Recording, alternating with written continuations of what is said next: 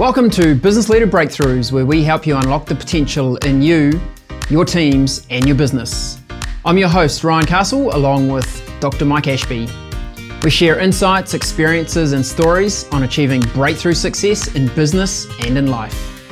In addition to our podcast, The Breakthrough is a coaching and advisory business that provides programs for business leaders, owners, and managers to develop your skills and capabilities to boost your business and enjoy a better life. To learn more, click the link in the episode show notes or go to the breakthrough dot co. Now let the breakthroughs begin. Hi there, I'm Ryan Castle and this is Doctor Mike Ashby. We co-own The Breakthrough, where we help business leaders unlock true potential in three areas: in themselves, in their teams, and in their business.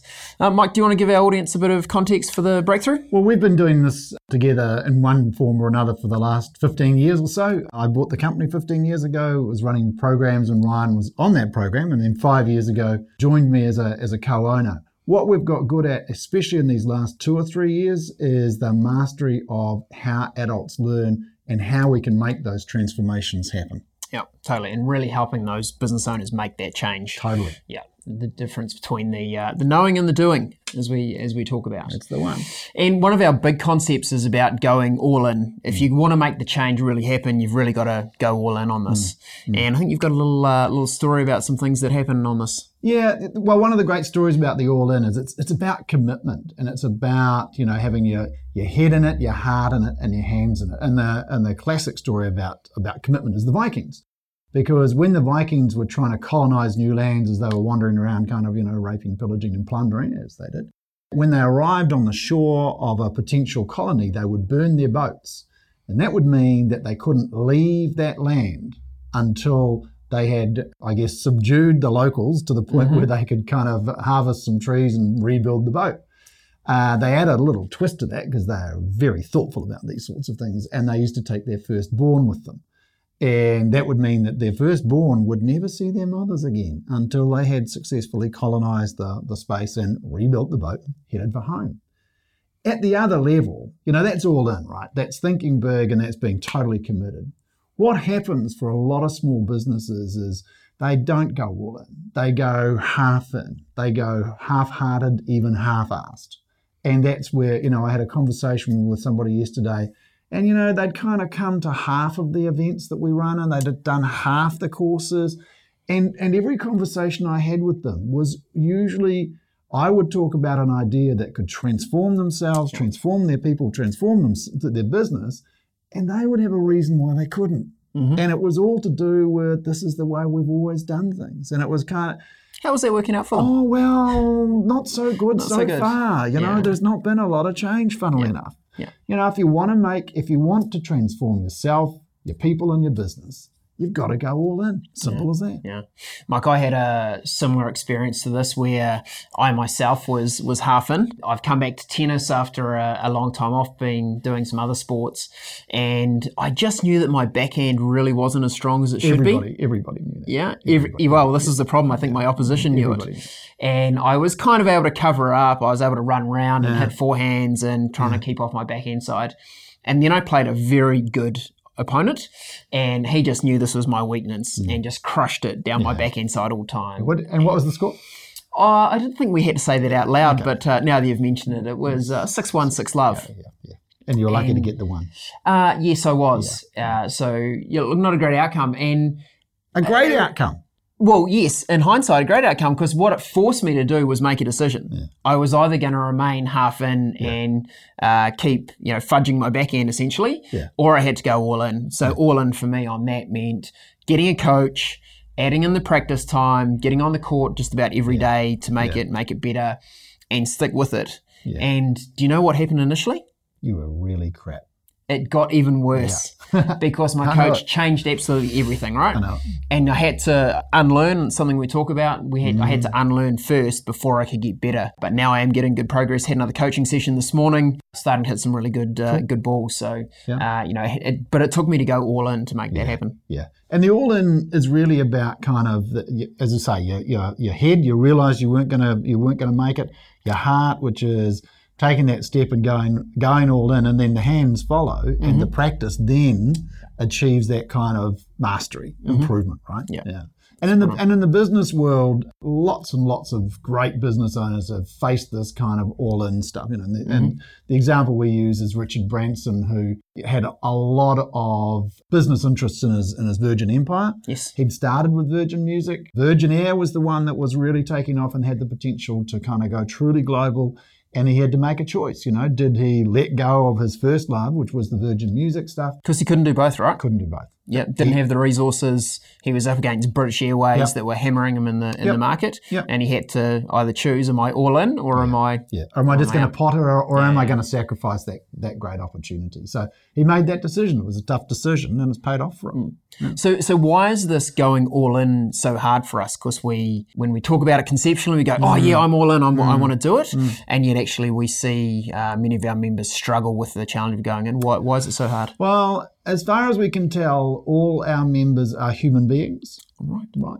And what we understand about human beings is, particularly as the uh, with advances in neuroscience, is why we get stuck in habit. Mm-hmm. And and we our brains are great at learning things, but once they learn, they're really hard at unlearning. Yes. So habit then becomes easy. And trying to do new things is hard because you are, you know, you've got a default setting. Habit is is is like, you know, your brain, the, the neuron neural pathways as they're called, and probably everybody's heard of those, but you know, you keep traveling down that neural pathway hard mm-hmm. enough, it's like walking through a field of grass. If you go over the same path often enough, you'll mm-hmm. wear down a path that's harder than concrete. Yep.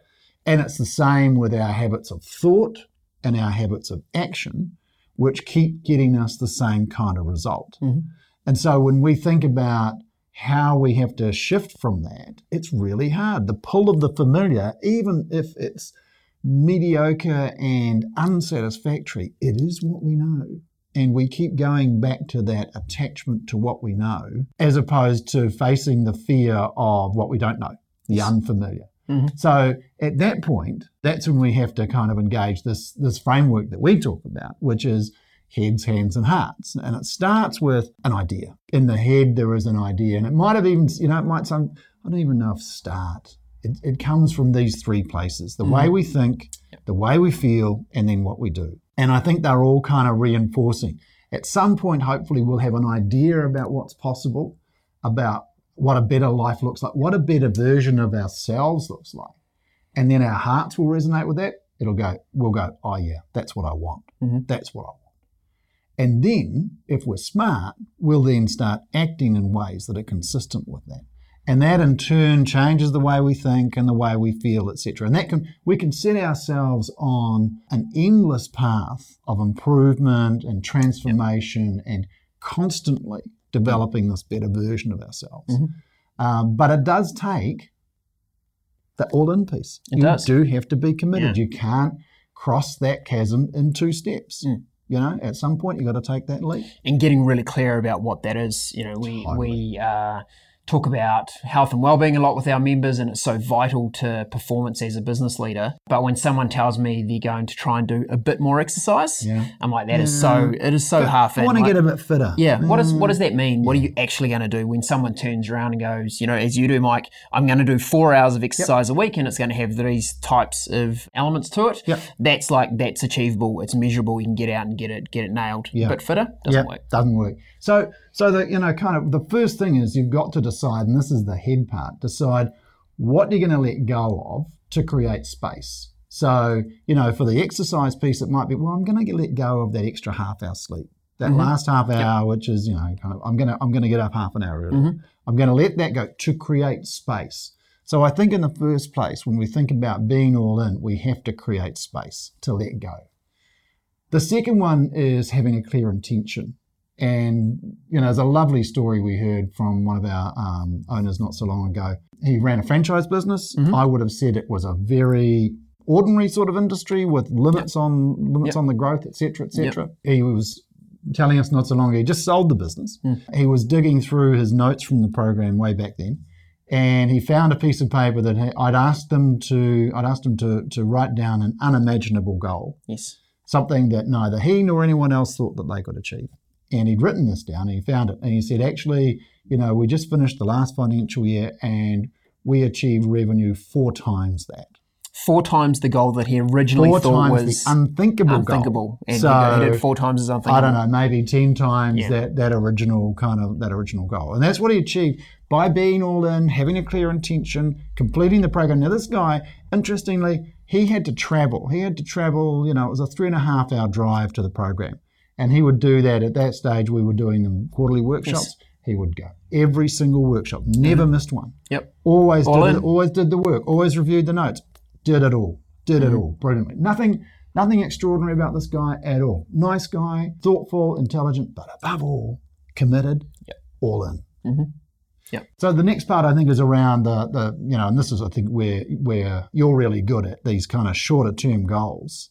The forty-five day goals is, and I don't know, you want to share the example we've used yeah, most look, recently? Yeah, look, it's totally. Really we were um, in the U S the end of last year. Uh, we came away with an idea to build a new product. And we decided to put a forty-five day time frame around getting that done now.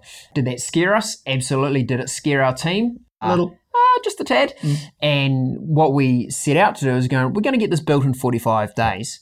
What we had to do initially was go, what are we going to let go of? Yeah. So we already had yeah. a whole lot of yeah. things on our plate. It wasn't yeah. like, right. Have you come across any business owners that aren't busy? No, no, no not as such. Well, mm. no, other than myself. Yeah, yeah, yeah. yeah, yeah. yeah. yeah. Um, so they've always got a lot on. So first we have to let go of some things. So we, we deprioritised some other yep. things. We got very, very clear on what it is we were looking to achieve. We mm. broke it down into chunks, mm-hmm. things that we were going to get achieved each week for that duration of the forty-five days. Yep. And look, the team did an amazing job. Got we got very focused. We had daily scrums around getting it, getting it sorted. We were all in. We were all in. We and made it, it our number one priority. Yeah, yeah, it was great. The energy around the place, the energy in ourselves, the motivation, the drive. You know, just whew, like yeah. that, right? Yeah. And it did. It transfer. It will transform our business. It is transforming our business. Mm. And I guess that's the other, the other kind of thing to think about here. And you know, don't think small.